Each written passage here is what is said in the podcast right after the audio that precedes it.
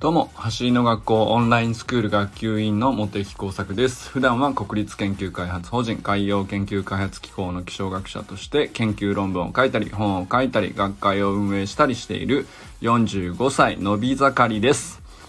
今日はね、頭を休ませると速くなるっていうことについてね、お話ししたいと思います。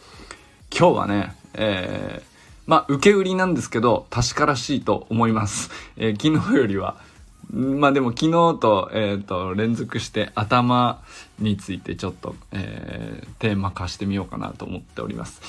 えー、本題に入る前にお知らせです。えー、週明け月曜日、7月19日20時から第5回目となる藤村大輔和田健一ズーム座談会が開催されます。参加費は一家族税込み3300円です。参加申し込みは概要欄のリンクから行ってください。過去4回分のね、ハイライト文字起こしも、えー、例によって載せておきますので、ごゆっくりご覧ください。さて、えー、今日はですね、あの、ちょっと短くいきたいなと思うんですけれども、えー、実は完全に受け売りの話なんですけれども言いたくなったんで、えー、せっかくなんで、えー、共有したいなというようなお話です。あのー、テーマはね、頭を休ませると、えー、速くなるというか、要するに体のパフォーマンスって、えー、身体的な、まあ、筋力の発揮とかですね、えー、判断力、判断してアジリティをこう高めるとか、いろいろあると思うんですけど、まあ、そういうことも、えっ、ー、と、基本的にやっぱりなんだかんだ言って全部脳みそから指令を出して行っていることなんで、どんだけ、え、筋力が強かったとしても、頭の疲労がすごく強かったりすると、実は相当パフォーマンスが落ちてしまうっていうのがですね結構もう感覚的にはっきり分かっていると。いうことなんですね。えっ、ー、とまあこういう本って結構あると思うので、えー、最近はね脳科学とか割と、えー、エビデンスもすごく証拠もねたくさん揃ってきてでスポーツを科学的に検証するとかっていうことも進んでるので、えー、まあそういうね分かりやすい本とかも出てるのでぜひぜひ読んでみると面白いかなと思うんですけれどもじゃあ実際にですね僕もえっ、とまあお仕事がですね研究者なので頭を使って疲れるっていう仕事をしてるんですよね。なので、えー、まあ、ここがの疲労を回復できないと、えー、まあ、仕事上致命的なんですよ。まあ、あの、本当にだけど、だからといってですね、頭をどうやって回復させればいいのかっていう方法を習うことはないんですけどね、あの、頭の使い方、や、まあ、学問的には知識をどう、どういう知識が必要なのかとか、どういう論理の組み立て方をしなきゃいけないのかとかっていうのは、まあ、いろんなところで教育を受けたり、えー、まあいろんなが他の先輩の学者さんに教えてもらったりみたいなことで訓練されていくわけなんですけどあの、どこに行っても頭をどうやって休ませるかは聞いたことがないし、本当に僕もね、そういう本を最近チラチラ見るまでは全然知らなかったなと思う話なんですよね。で、えー、まあ、仕事としてのね、頭を使う仕事してるかどうかはまあ別としてですね、まああの、これ実はフィジカルというか、運動、えー、走るを基本としていろんな動きに関して全て関わってるっていう話で、まあ、だから頭を休ませるってすごいあのどんな人にも必要なテーマなんじゃないかなと思うので、えーまあ、是非ね皆さんもあのこのテーマをえー、まずあるっていうことについて分かって、えー、ご自身でいろいろ調べてみるっていうのがまずやってみたらいいんじゃないかなと。で、是非ね、あの、こんな話もあるみたいですよみたいなのをね、共有していただければと思います。僕もね、その辺すごく興味あるし、えー、どうやって回復させるのかみたいな、いろいろ僕も試してみたりしていることがあるんですけれども。でですね、まあ基本、えっ、と、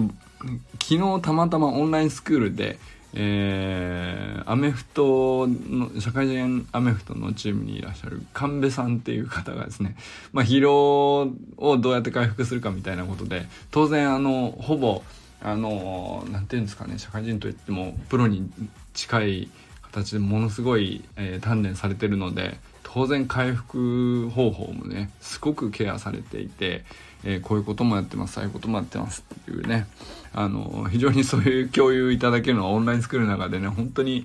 いいいいコミュニティだなって本当に感じるとこなんですけどやっぱり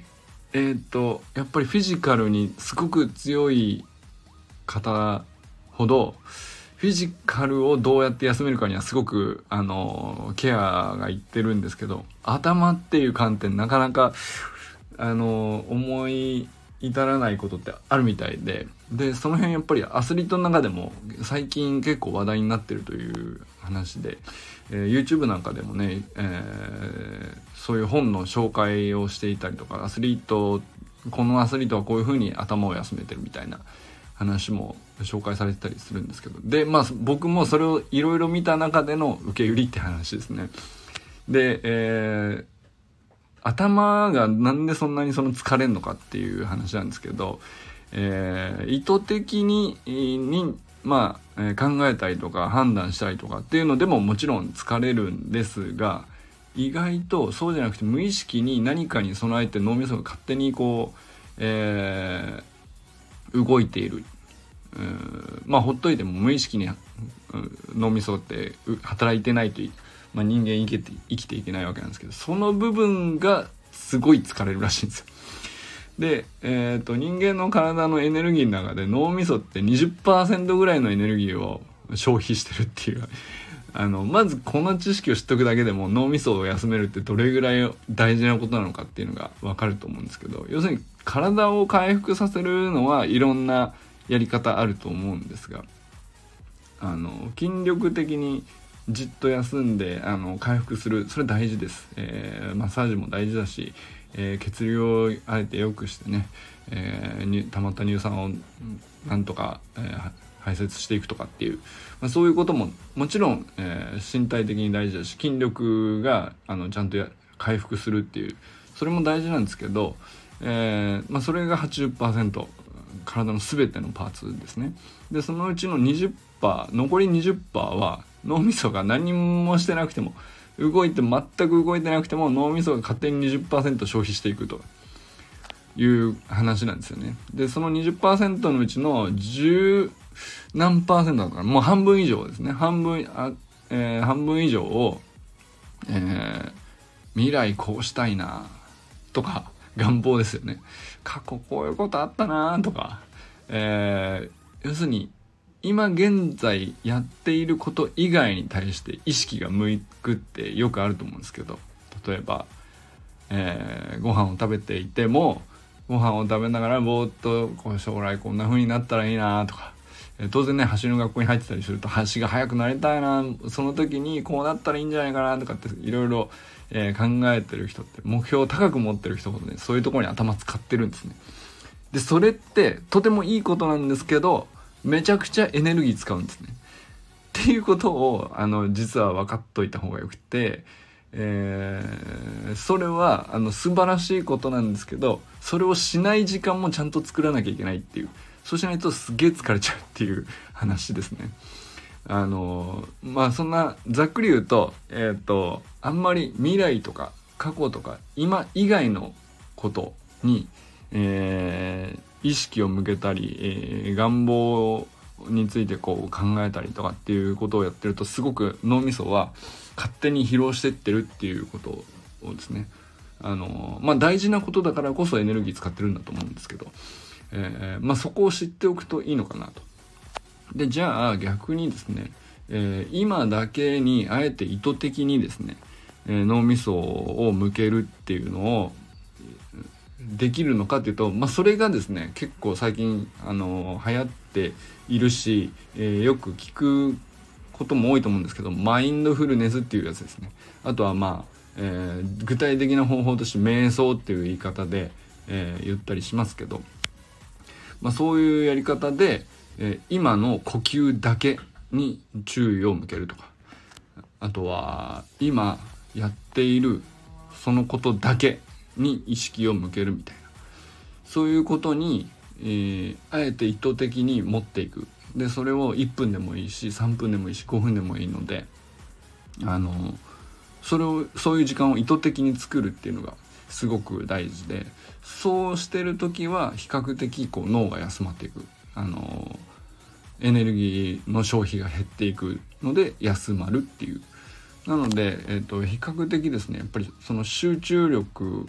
を要したりプレッシャーがかかったりみたいな時に、えー、当然脳みそにどものすごいエネルギーとか負担がかかってくるんですけどそういう時のあの脳みそがこう適切に作動させるっていうことができる人は、